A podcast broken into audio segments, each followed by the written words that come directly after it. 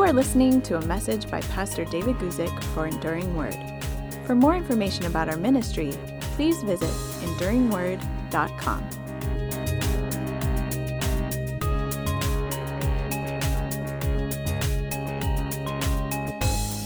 Okay, everybody, hello. Welcome to this Thursday's edition of our live question and answer time.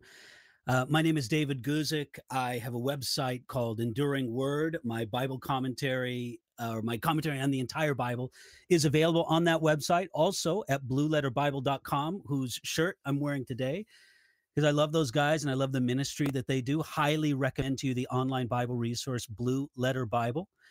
And uh, I have a weekly time where I answer questions. Now, last week we didn't do a video. Look, it was Christmas we should take some time off every once in a while. So last week we didn't do a recorded video, we didn't do a live video, but we just had uh, you know uh, the week off. Today we're back. And I'm very happy to say that we're back live for today's broadcast or question and answer time. So here's just the idea you put in the chat window the questions or comments and I'll respond to them the best I can. We don't have such an overwhelming number of questioners that usually I can't, I'm able to answer most of the questions uh, at the time or at least speak to them, even if I can't answer them. So hopefully we'll be able to do that today. Now, it's our habit to begin with a lead question every time we get together here on Thursdays, whether it's recorded or live. And our lead question today is simply this Can we raise the dead? And it comes to us from uh, Andrea. Andrea writes this uh, In Matthew chapter 10, verse 7, Jesus commands us to heal the sick, raise the dead, cleanse lepers, cast out demons. And in John 14, 12, he states, Whoever believes in me will do the works that I have been doing, and they will do even greater things than these because I'm going to the Father. Can you explain these Bible passages? Okay, so that's Andrea's question. And then she does clarify or go on just a little bit more. She says, The reason I ask is for some clarification is that in the past week, now this would be a couple weeks ago, the Bethel Church in Redding prayed over a deceased two year old girl for five days in an attempt to resurrect her back to life. I believe that God can raise a dead person and, of course, heal a sick person. I guess my question is if we can do these things based on the Holy Spirit living in us, the Bible passages seem to suggest that. Uh, can we actually raise people from the dead? Can we command or declare life into a dead body, health to a sick person? Thank you. All right, Andrea, let me answer your question just most pointedly, although it's going to take a lot of explanation after that. But let me just deal with this direct question Can we raise the dead? And the answer to that question is no. We can't raise the dead. Now, here's the explanation that continues on. First of all, understand God does promise that all the dead will be raised. Now, understand, I said all the dead will be raised. Oftentimes, we think that resurrection is something only for the righteous. But let me read to you John chapter 5, verses 28 and 29. It says this Do not marvel at this. These are the words of Jesus. Do not marvel at this, for the hour is coming in which all who are in the graves will hear his voice and come forth those who have done good to the resurrection of life, and those who have done evil to the resurrection of condemnation. So there is a resurrection of life and there's a resurrection of condemnation. So all the dead will be raised. God promises that kind of resurrection. This life is not all there is. There will be a life to come. And those who have put their trust in Jesus Christ, who look away from self and look to Jesus for salvation, they will be given a resurrection body suitable for the glories of heaven. Those who do not put their trust in Jesus Christ will receive a different kind of resurrection body, a resurrection body that is suited for the agonies of hell. Now, that's in the big eternal picture. Let me get back to this to also say that it is also in the power of God on the rarest of occasions to bring temporary life back to a dead body or to an apparently dead body. God has his power. God can do it. We see it happening in the Bible. Now, we have to say, and I hope you understood how I phrased my response there. I used the phrase on the rarest of occasions. If such a thing were to happen, it would be a miracle. And almost by definition, miracles are rare. We, we shouldn't expect this to be like normal operating procedure. It, it, but the bringing of temporary life back to a dead body or to an apparently dead body, that that's what we're talking about here. We're not talking about resurrection. Resurrection means to be raised to life, never to die again. What we're talking about when we talk about God raising the dead in the here and now is something that we would call temporary resuscitation. Let me tell you something. Everyone in the Bible who was raised to life, such as Lazarus, for example, he died again.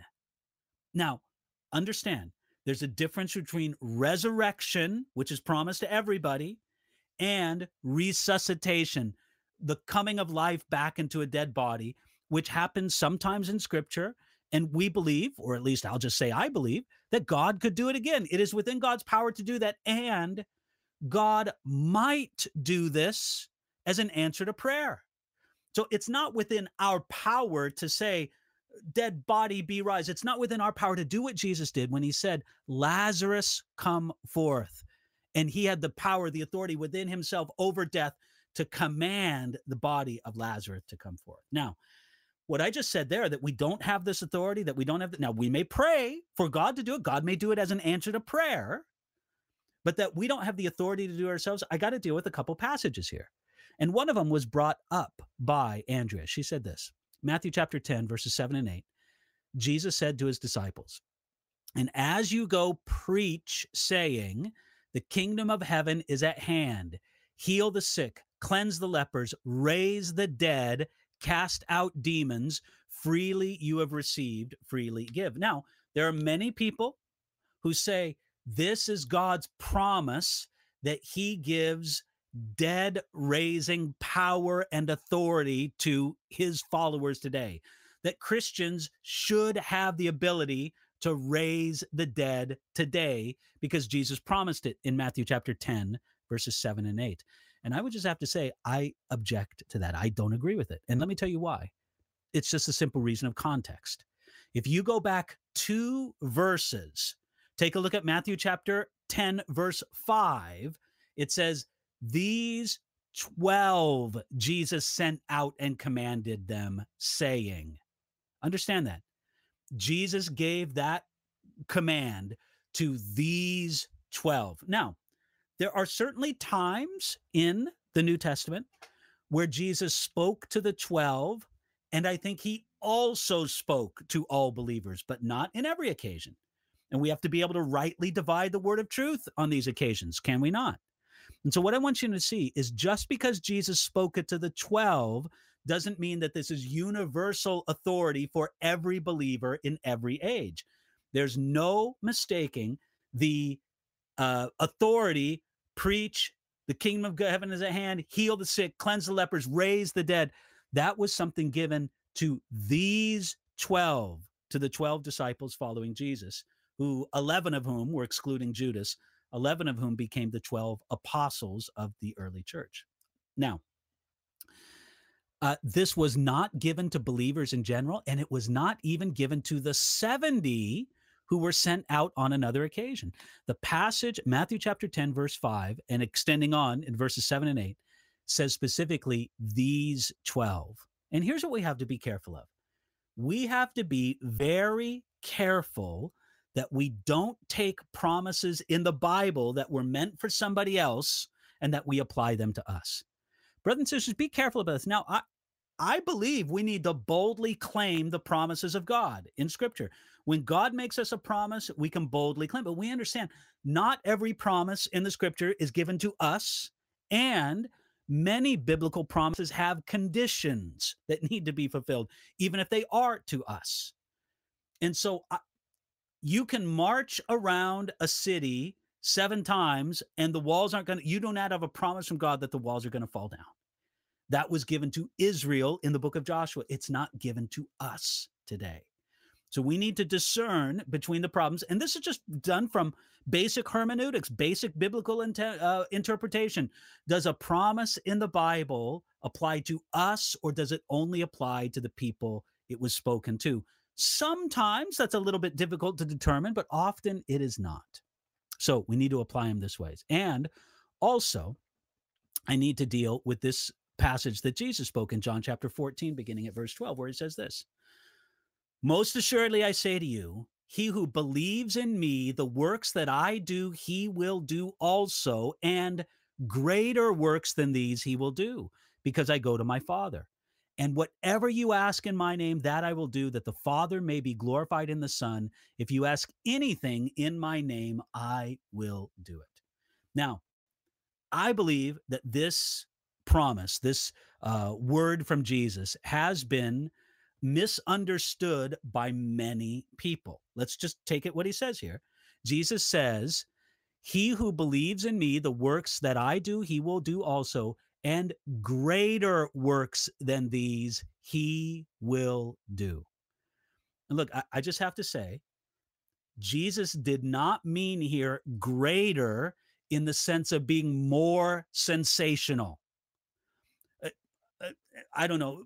Let's say that Jesus raised the dead with the speaking of a word. Lazarus come forth. Well, what's greater than that? Then it's speaking the dead, uh, raising the dead with the waving of a hand or the thinking of a thought. You don't even need to speak word. You see what I'm saying? Jesus did not mean greater in the sense of more sensational. Um, Jesus walked on water, and you're going to carry a wheelbarrow across the water. That's even more sensational. No, that's not what Jesus meant by greater. He did not mean greater in the sense of more sensational, but greater in the sense of magnitude.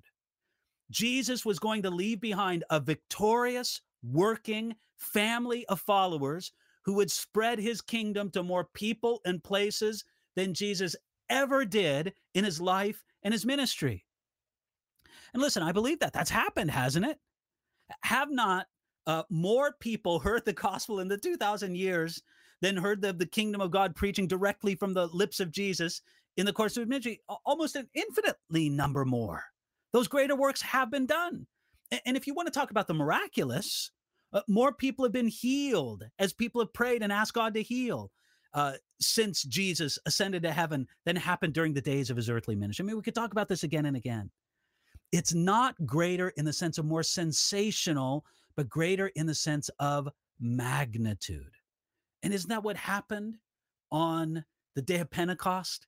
In Peter's first sermon, the first sermon preached in the early church, there were more converted than are recorded during Jesus's entire ministry. Now, there are some who believe that what Jesus meant here was that individual believers can and should do more spectacular works than Jesus did in the days of his earthly ministry. And for anybody who believes that, I would just simply say, I'm waiting for the proof. I'm waiting for the proof of someone who has repeatedly done greater works than walking on water, calming storms with a word, multiplying food for thousands, raising people from the dead. Again, recorded more than three times in Jesus' work. And let me say this even if it were proved beyond any doubt that one person after Jesus had done such things, it still does not explain why there are not now or have not been through the centuries thousands of people who fulfilled this. But again, when Jesus said, Greater works than these he will do, either that was a promise for every individual believer throughout all time, or it was a promise to the body of Christ collectively that collectively we would do greater works in magnitude than Jesus did. So, folks, I think we need to guard ourselves from the idea that it's our purpose, it's our calling, it's God's purpose in our lives for us to kind of out miracle Jesus. That God has promised us this in John chapter 14, verse 12. Now, does God still do miraculous things today? Yes, he does. And I would rather see God do more miraculous things than less. But we need to be very real about this. And if I could just say this one last aspect, I've spent almost 15 minutes on this single question, but it's an important one. I think we need to be very real, very transparent when the miracle does not happen. If someone believes God boldly for a miracle, I may not blame them. But when it doesn't happen, I believe that person and especially leaders connected with that work have a solemn responsibility to stand in a forum as public as was the knowledge that they were praying for this or that they declared it to be so. We were wrong. And if somebody's going to declare somebody's healed and they aren't healed, they need to be honest about it they need to say, I was wrong. If somebody's going to declare somebody raised from the dead and they're not raised from the dead, then they need to be honest about it. This whole idea of the honesty and the integrity of the ministry, I got to say, if I can just vent for just a moment here, I'm weary of people proclaiming and declaring the miraculous it doesn't happen and then they just pretend like they never said anything with me that doesn't fly now i don't expect anybody to be perfectly right i don't fault a person for believing that god might do something miraculous and then it doesn't happen I think we've all been there in one degree or another. We believe God would answer a prayer and it doesn't happen. We've been bold in faith and it didn't fulfill the way we thought it would. I think we've all been there, but, but you need to be honest about it. You can't just pretend like it never happened. You need to be humble and contrite. All right, let me go on to a few other uh, questions here. Uh, get to some of the ones in our sidebar. Uh, Jill sends this question. She said, I heard a church service translate the quality of the Holy Spirit, comforter, as coach.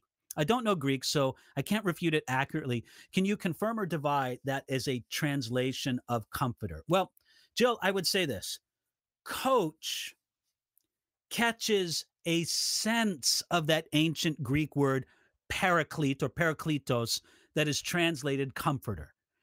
Um, the idea is in the ancient Greek, someone who comes alongside to help and you could say that a coach is someone who comes alongside to help. But to me, to simply translate it one to one, that ancient Greek word that describes the ministry of the Holy Spirit, to translate it one to one to coach, I don't think really captures the full essence of it.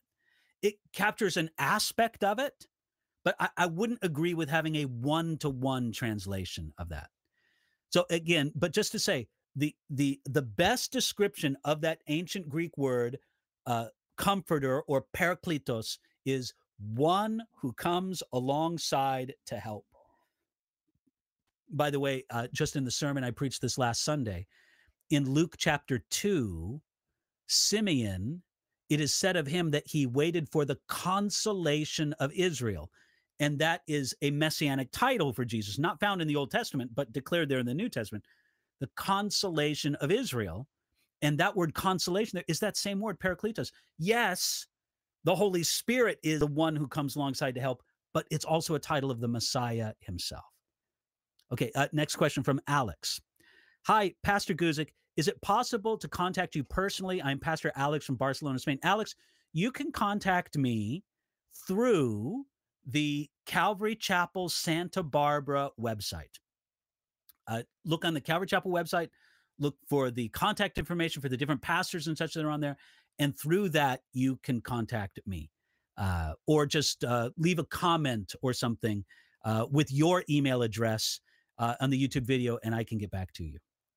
Uh, Jill says, Pastor Guzik, is your Chinese translation in, you say Madeline, it would be um, Mandarin or Cantonese prayers. Jill, it's in Mandarin in the written language of uh, simplified characters. Uh, written Chinese is in both traditional characters and in simplified characters. This is Mandarin and more specifically Chinese uh, written in the simplified characters. Hope that answers that for you, Jill. Next question comes from Agnes says, How do I overcome fear of sharing my faith with others? How do I stop being ashamed and embarrassed about my faith in Jesus so I don't get denied? Oh, Agnes, God bless you.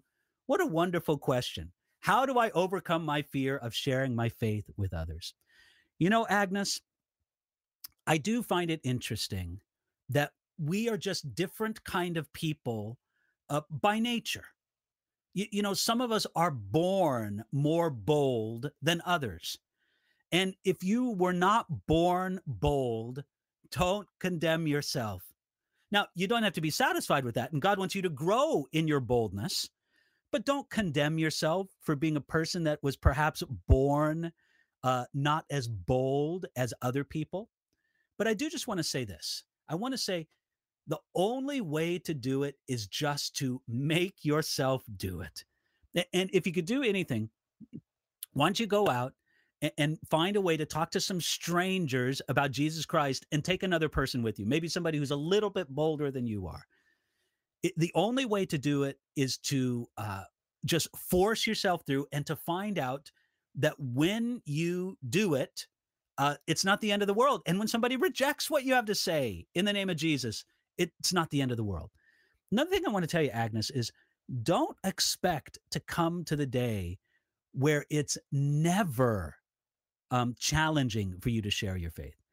I know some people who are amazing evangelists, and you would think, I'm thinking of one brother in particular, amazing evangelist. And I just thought that this fellow must be bold as a lion, the way that he spoke. And so I talked to him about boldness, and he said, I am so frightened every time I share the gospel with anybody. I was blown away by that. How could this be? And he goes, I have to deal with that fear every time. I just learn I got to deal with it and do it anyway. So, Agnes, I guess that's the way to do it. And let me just suggest one more way. Maybe God has a ministry for you in a way that you uh, online or over email or on social media that you share Christ with people that way. Maybe you have a little bit more boldness behind a keyboard than you do one to one conversation. Find ways to do it. And the more you do it, the more comfortable you'll feel, even though you may never come to the place where it's absolutely comfortable. Great. Uh, Tula says, God bless you. God bless you, Tula. Susan says, Happy New Year, Pastor Guzik. Love your videos on YouTube. Will you be doing any on Revelation this year? Okay, Susan, I've been thinking about that specifically. But to be honest, I don't know if I'm going to get to the book of Revelation this year because this year I'm going to try to record as many as possible uh, teachings through the book of Psalms. That's kind of my goal for this year for 2020 to record as much as possible teaching through the book of Psalms. Maybe next up on my list after that is to do the book of Revelation. Thank you for that, Susan. Philip says, Thank you so much for your clarity and your proclaiming of the truth of the word in a world full of false prophets, praying, praying on the vulnerable. Thank you, David. Well, God bless you, Philip. You're very welcome. Jennifer says, Can you explain Jonah and free will? Jonah did not want to go to Nineveh. So, if the Lord is not supposed to overrule someone's free will, why was it dealt with this way? Okay. Jennifer, great question. And let me just answer back on this. You know, there's a lot of talk that we do in the Christian world about free will. And I want you to know something. I avoid that phrase. I avoid the phrase free will. And this is why I avoid it. Because you can make a very valid argument that we don't have free will. That, in the words of the title to a book by Martin Luther, it's actually a debate that he had with somebody in his day named Erasmus. We are under the bondage of the will. That even for those who are saved, because of the influence of the flesh, there is some kind of bondage. We are not absolutely free to make any choice we like. Our will is under all kinds of influences, many of them evil. So I don't like using the term free will because it can be legitimately argued just how free is our will. So here's what I say in oppose. I'm not so much into the phrase free will, but what I am into, I am into the the phrase real choice. I, think it can be argued that we as humans don't have a truly free will, but we do have a real choice. We have choices to make that determine our destiny, that that that are in front of us and that matter. Our choices truly matter in time and in eternity. Now, getting back to your question about Jonah, Did Jonah have a real choice? Well, let's think about that. He had a real choice whether or not to obey God to go to Nineveh or to get on the ship and to flee. And he chose to flee. He had a real choice on the ship to either continue with the other sailors in the midst of the storm or to say, throw me overboard. It was his choice. Matter of fact, the, the sailors tried to talk him out of it. It was his choice to go into the sea. He had the choice of remaining in the belly of that great fish for as long as he wanted to, but he chose to call upon the name of the Lord. Now, you you would rightly say, but David, didn't God influence those choices? You better believe God did. God said, Well, Jonah, you can stay on the ship if you want, but there may be a storm that breaks apart the entire ship and kills everybody on board. It's your choice. Jonah, you got the choice to stay in the belly of that fish if you want. Um, but that's not much of a life, is it? It's your choice. God does this with us all the time. He has a way of boxing in our choices to guide us towards his It's one of the ways that God works out his eternal plan with all of his sovereignty while still giving us a real choice.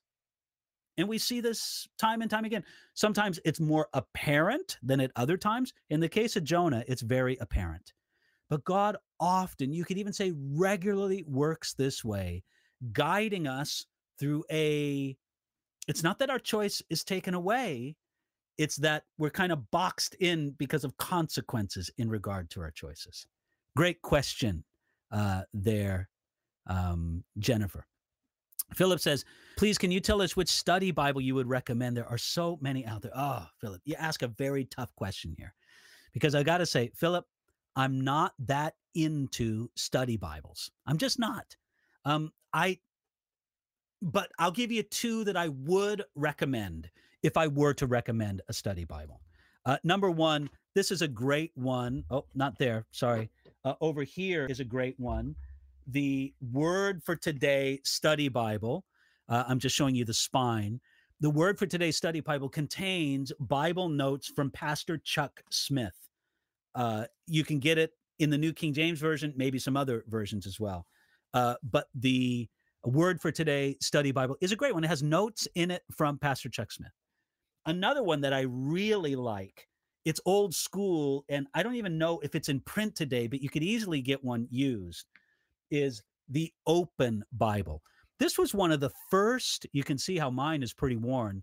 This was one of the first study Bibles to come out, oh, 20, 30 years ago. And it's good. The introductions it gives to the different books of the Bible, uh, different notes and such, but the Open Bible is a very good, helpful study Bible. Uh, those are just two that I'd recommend off the top of my head. Um, but I got to say, Philip, just to be honest, I'm not that into study Bibles. Anthony, good afternoon to you, brother. Uh, Philip, glad to hear you're listening from England. Happy New Year to you, J- Joseph. Thank you, thank you for the uh, blessings upon my ministry. Uh, w- this has been a marvelously blessed year for Enduring Word in 2019. And I'm very grateful for that. Looking forward to 2020. I'm going to get to another question that came in uh, through another place, not through the question. It's from Gunnel in Sweden. I'm going to be right up front. Gunnel is my mother in law, my svärmor. And uh, she asked this question, asked me to answer it on the thing. And of course, I'm going to do it because I love you, Nils and Gunnel. Here's a question from Gunnel in Sweden. She asked this what is the difference between the seven and the nine? What is the significance biblically of those numbers? Well, let me deal with them one by one seven and nine. First of all, seven. The number seven is a big number in the Bible. I read one reference, and look, I, I haven't uh, independently verified this, but one reference I read said that the number seven appears in one way or another in nearly 600 Bible passages. That's a lot of usage. It may be the single number most referred to in the Bible. I don't know for sure. And we see it all throughout the Bible. We see seven days of creation. We see the seventh day made holy. That's it's a Sabbath day. We need the seventh year, a Sabbath year for ancient Israel. Seven times seven years, that's the year of Jubilee. Uh, seven years Jacob worked for Rachel. Uh, in the days of Joseph, there were seven years of plenty and seven years of famine. Uh, there were seven sons of Jesse in 1 Samuel chapter 16. There were seven days of unleavened bread, seven days of the Feast of Tabernacles. Uh, Naaman the Syrian was commanded to dip seven times in the Jordan River. There's seven signs in the Gospel of John. There's seven churches that Jesus spoke to in the book of Revelation. Again, again and again and again, we have the number seven coming up in the scriptures. And the basic idea, there's really not a lot of controversy on this. The basic idea behind the number seven is that it's communicating completion, perfection. It's the full measure of something. And when I say perfection, I mean perfection in the sense of completion. Everything is filled, everything is complete. There are people who call the number seven the number of God. I don't know if that's true. You could also argue that three is the number of God. But seven, because God is perfect, God is complete, there's nothing lacking in him. You could say that seven in the Bible often does suggest completion and perfection. Now, what about the number nine? The meaning of the number nine is much more disputed in the Bible. We don't have a lot excuse me, a lot of references to the number nine. We know that Jesus died at the ninth hour. That's in Matthew, Mark, and Luke.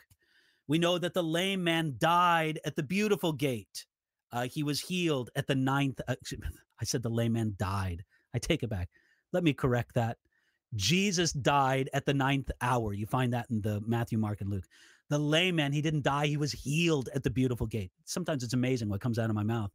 The lame man at the beautiful gate was healed at the ninth hour. That's in Acts chapter 3. Uh, Cornelius the centurion had his vision at the ninth hour. That's in Acts chapter 10. If you want to count the fruit of the Spirit in Galatians chapter 5, verses 22 and 23, there's nine fruit of the Spirit. And so, what does the number nine mean? I don't really know. There's no universal judgment on that. Some people say that the number nine indicates judgment finality, and completion. Maybe they're taking that a lot from Jesus dying at the ninth hour. Some people say, no, the number nine is three times three. You know, the Trinity times three, maybe. The perfect movement of spirit, of renewal. I don't know. I, I don't find a lot of evidence that maybe tying it to the fruit of the spirit. I would just say this that there is no overwhelming clear meaning to the number nine in the scriptures. People suggest different things.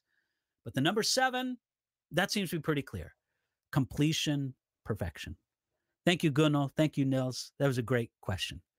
All right, let me get to the remaining questions here in my sidebar. Uh, Susan is saying yes to the Psalms. Amen. I hope to get through many of them in 2020. Tula says, reading the Bible for the first time. Love your app. It helps me so much. Tula, that's great. I'm glad that you love the app. Please, if you have not downloaded the Enduring Word app, it's available both for your iPhone, your iOS devices, and the Android devices. Go to the website enduringword.com and you'll see a notice up at the top. Look under the About section and you'll see where you can download our app very easily. There's links to it. Uh, uh, Faherman says this uh, Happy New Year, Pastor Goose. I have a question for you. Are you a dispensationalist? What do you think about Jesus proclaiming the gospel of the kingdom to Israel, which was rejected? Okay, let me answer that question. Am I a dispensationalist? Yes.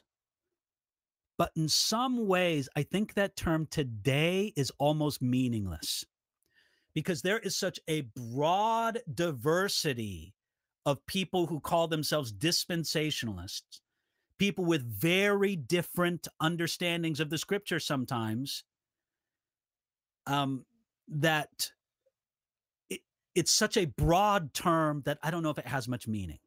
But sometimes I've heard it said that you can call yourself a dispensationalist if you believe that there is a difference between Israel and the church. You may be a different kind of dis but if you believe there's a difference between Israel and the church biblically speaking then you are in some way or another a dispensationalist. And i would have to say i do believe that there's a difference between Israel and the church Um, I'm not one of those dispensationalists who believe, for example, that uh, the Sermon on the Mount is not for Christians. There are dispensationalists who say that the Sermon on the Mount was only for the Jewish people. I don't believe that. There's all different kind of the gospel of the kingdom, the gospel of this. Um, the fundamental way that I am a dispensation is believing in a distinction between the church and Israel and how those things work out. So I, I guess that's the answer I could give you uh, in the most um, pointed way. Th- that would be a good topic for a future uh, program to drill down a little bit deeper on dispensationalism. Um, I have a problem choosing the right Bible. Also, Tula says, I brought an NIV. Is that okay? Okay. Um, Tula, I got to be very honest with you.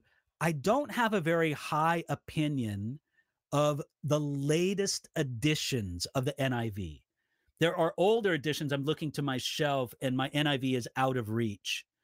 Uh, I have, I do like the older edition of the NIV, that which was out, for example, in the 1980s. I don't think that the new version of the NIV is horrible, but I don't think it's that good. Um, but the best Bible is the Bible that you'll actually read. Uh, it's better for somebody to read the NIV, even in the newer version of it, than to not read the Bible at all. Uh, but I prefer the older edition of the NIV. Uh, you're welcome, Philip. Um, Kimberly King asks, What is the 1040 window? Kimberly, the 1040 window is a term used by people who study missions and evangelism. It describes the window uh, between, oh, I get confused, which is this uh, 10 latitude and longitude. I forget which is latitude and longitude.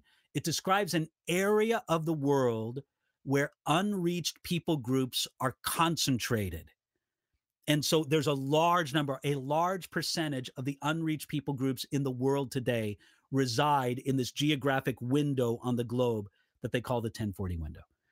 So I, I hope that's helpful for you. Well, look, that's going to be it for today's question and answer. I love it that on this second day of 2000 of 2020 that uh, I could be together with you. I'll be together with you next Thursday, God willing, and if I live, for another live chat and question and answer time. Thank you I, I want to give a very earnest thank you to everybody who has supported the work of Enduring Word in 2019, especially those of you who were part of our year end campaign. It was a tremendous blessing. Thank you. I, I think you're supporting a good work for God's kingdom and to reach a world that needs to know the Bible. That's what my Bible resources are all about. Thank you for praying for the work of Enduring Word. Thank you for supporting it. And uh, I'm so glad that you could join me. Um, God bless you. Happy New Year. And uh, we'll join you again in a week.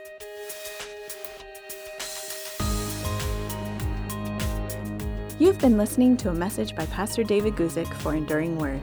For more information about our ministry and how to grow in your relationship with Jesus, please visit enduringword.com.